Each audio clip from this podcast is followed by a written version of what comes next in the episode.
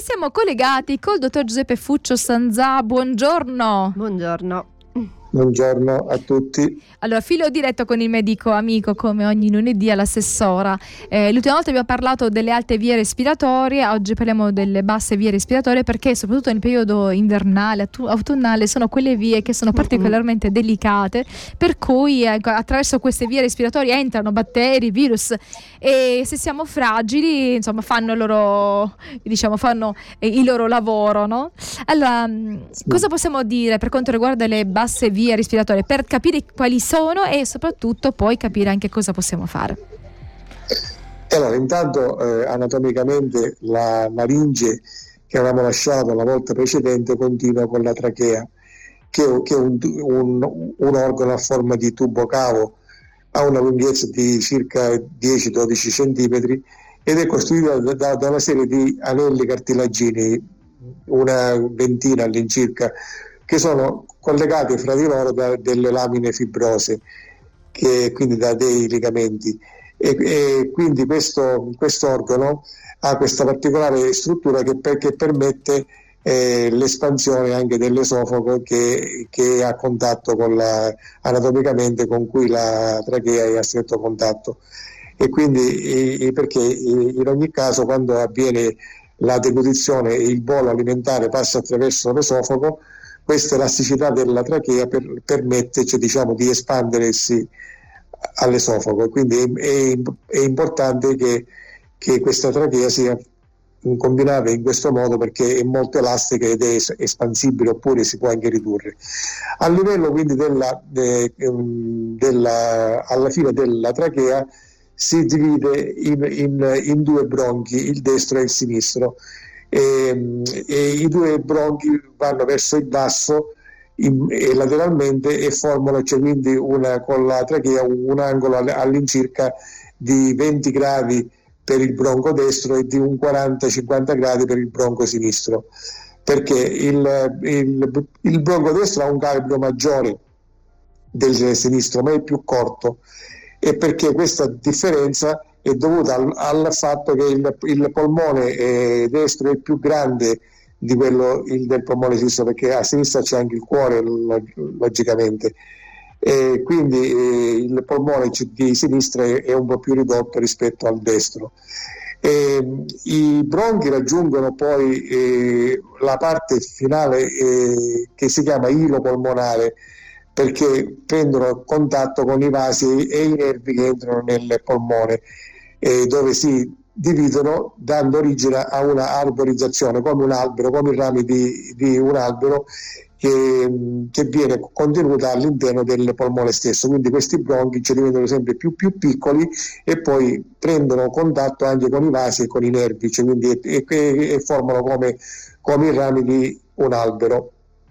E poi c'è importante parlare dell'epitelio di rivestimento del, sia della trachea che dei bronchi che è provvisto di, de, delle ciglia vibratili il cui movimento crea una corrente cioè di buco che viene spinto verso l'esterno. E questo è poi quello che, viene, eh, che quando viene stimolato crea il, il riflesso della, della, tosse perché sono appunto questi, mh, mm, questi ciglia vibratili che quando si, si infiammano cioè vengono eh, sollecitati da colpi estranei, da virus o da batterio o si infiammano, creano quello che è il riflesso della tosse per espellere diciamo, sia il muco sia dei colpi estranei, perché poi il muco serve anche da difesa, perché è chiaro che ha una funzione difensiva per quanto riguarda eh, le, sia le impurità che anche gli, cioè l'inquinamento e anche i virus e i batteri. Quindi i polmoni sono quindi degli organi nei quali avvengono, come tutti sanno, gli scambi gassosi fra aria e sangue. E quindi eh, e sono, i due polmoni sono separati fra di loro da uno spazio che è detto mediastino e questo, questo spazio accoglie mh, sia il cuore che anche i grossi vasi, l'esofago, i bronchi, la trachea e anche una, una ghiandola endocrina che si chiama il timo. Quindi all'interno di ogni polmone ci, ci sono circa eh, diversi milioni di piccolissime cavità piene di aria che si chiamano alveoli. circa sono più di, di 300 milioni, quindi pensate quanti, quanti, che quantitativo enorme di questi alveoli che eh, per questa caratteristica che sono ripieni d'aria se un polmone viene messo in acqua non, non va a fondo ma galleggia perché il polmone cioè, di fatto è, è ripieno d'aria mm-hmm. e, e, poi questi alla fine sono avvolti questi polmoni da una membrana sierosa che è chiamata pleura che è formata da due foglietti uno viscerale che aderisce alla, alla superficie cioè dell'organo e uno parietale che tappezza la superficie interna della parete del torace. Quindi c'è, um, questi due eh, foglietti cioè, quindi, eh, per, per, permettono di scorrere eh, l'uno sull'altro quando il, poi il polmone si espande o si, o, o si ritrae nell'atto respiratorio.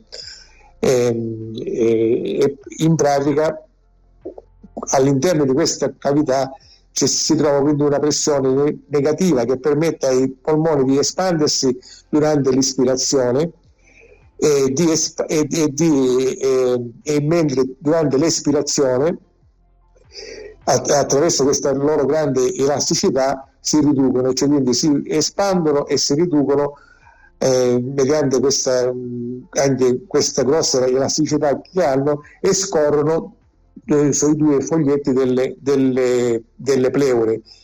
E, perché sono anche, hanno una superficie sierosa che è molto scorrevole. E quindi in ogni caso eh, anatomicamente eh, abbiamo quindi questa funzione che permette anche la, attraverso la presenza della vascolarizzazione la, una, una ventilazione e una vascolarizzazione propria perché infatti abbiamo oltre alla, alla divisione dei, dei, dei, bronchi e dei lobi in destra e sinistra, allo stesso modo esistono anche la divisione sia dei vasi che dei nervi.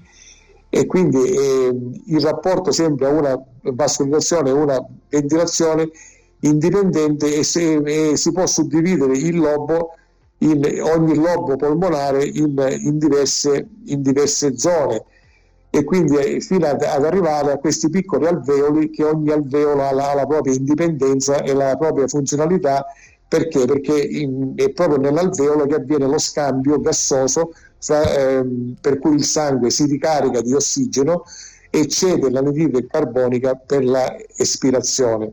Cioè noi non possiamo fare a meno dei nostri polmoni. Cioè, cosa sarebbe la nostra vita? No, non si potrebbe, non si può vivere senza no. l'ossigeno e senza quello che l'ossigeno riesce a fare nel nostro, nel nostro, corpo, senza la purificazione del sangue. Giuseppe, diciamo sempre, siamo stati fatti in modo perfetto, inutile. Eh sì, eh sì, eh sì. Quindi stavamo parlando del, della parete degli alveoli che costituisce la barriera fra, fra aria e sangue. E poi quindi bisogna anche parlare della, del, della circolazione polmonare, dove esistono due sistemi di circolazione vascolare. Una che è un sistema che dei vasi polmonari che costituiscono la piccola circolazione, che è un sistema nutritizio, quello dei vasi bronchiali, che fa parte eh, invece della grande circolazione, perché il, il, il sistema dei vasi polmonari origina dal, dal ventricolo destro del cuore e, e si divide eh, con il tronco polmonare in due rami, destro e sinistro.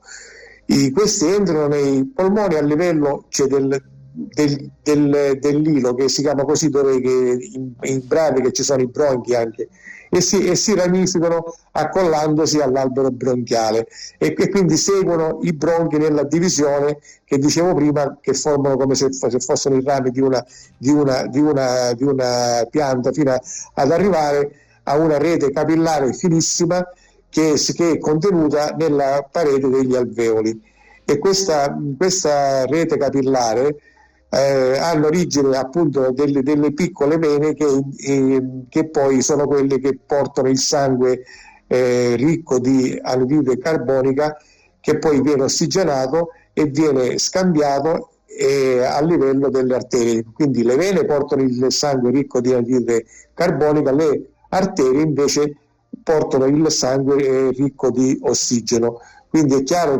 che, c'è un, un sistema eh, che è perfetto, che, che, che è quello che, che, che, permette di ossigenare il sangue a livello alveolare e che appunto viene formato da questi due rami eh, della, della, della, circolazione, uno venoso e uno arterioso, che poi eh, appunto ci permette di ossigenare il, il sangue. Quindi stavo appunto parlando della circolazione polmonare, quindi questo sistema dei gasi bronchiali che deriva dal, dalla orta del torace è formato da tre rami, uno per il polmone eh, destro e due per il sinistro. E le arterie, dopo essere, dopo, eh, essere penetrate nel, nel polmone, quindi seguono questa suddivisione dell'albero bronchiale fino ai, ai, ai, bronchioli, dove avviene questo scambio. Ora, dopo aver parlato dell'anatomia, parliamo dei sintomi più comuni dell'albero respiratorio per poi arrivare alle patologie. Magari diciamo solo qualcosa perché abbiamo solo un minuto e sì, 50 sì, poi ci i sintomi, i sintomi, intanto parliamo della, della fisiologia dei sintomi, della, della tosse, che è un atto riflesso ma controllabile anche dai centri respiratori che si, che si trovano nel, nell'encefalo. Quindi è possibile tassi, tossire sia eh, volontariamente sia reprimere il, c'è la tosse, però c'è anche una tosse involontaria che, che, che è quella che consiste appunto in una piena ispirazione seguita da una rapida espirazione.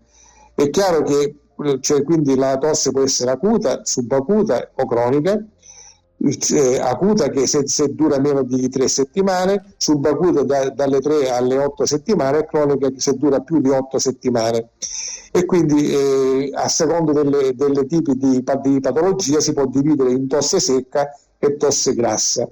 Eh, perché appunto questo sintomo che, che, è anche comune sia alle alte vie aeree che alle, che alle basse, perché in pratica può eh, coinvolge sia la faringe che fa parte delle alte aeree che i bronchi, che la trachea e anche, cioè dire, sì, anche i polmoni, eh, perché anche con, con, l'asma, per esempio, che è una malattia tipica dei polmoni, sia la tosse come anche nelle patologie neoplastiche, nei tumori, come nelle, anche nelle bronchiti croniche, nelle polmoniti, è chiaro che in varie malattie, ma anche nel reflusso gastroesofageo si può avere anche, anche, la tosse e anche nello scompenso cardiaco, quindi la tosse non ha solo un'origine da patologie polmonari, ma può avere anche un'origine da patologie gastriche oppure anche cardiache.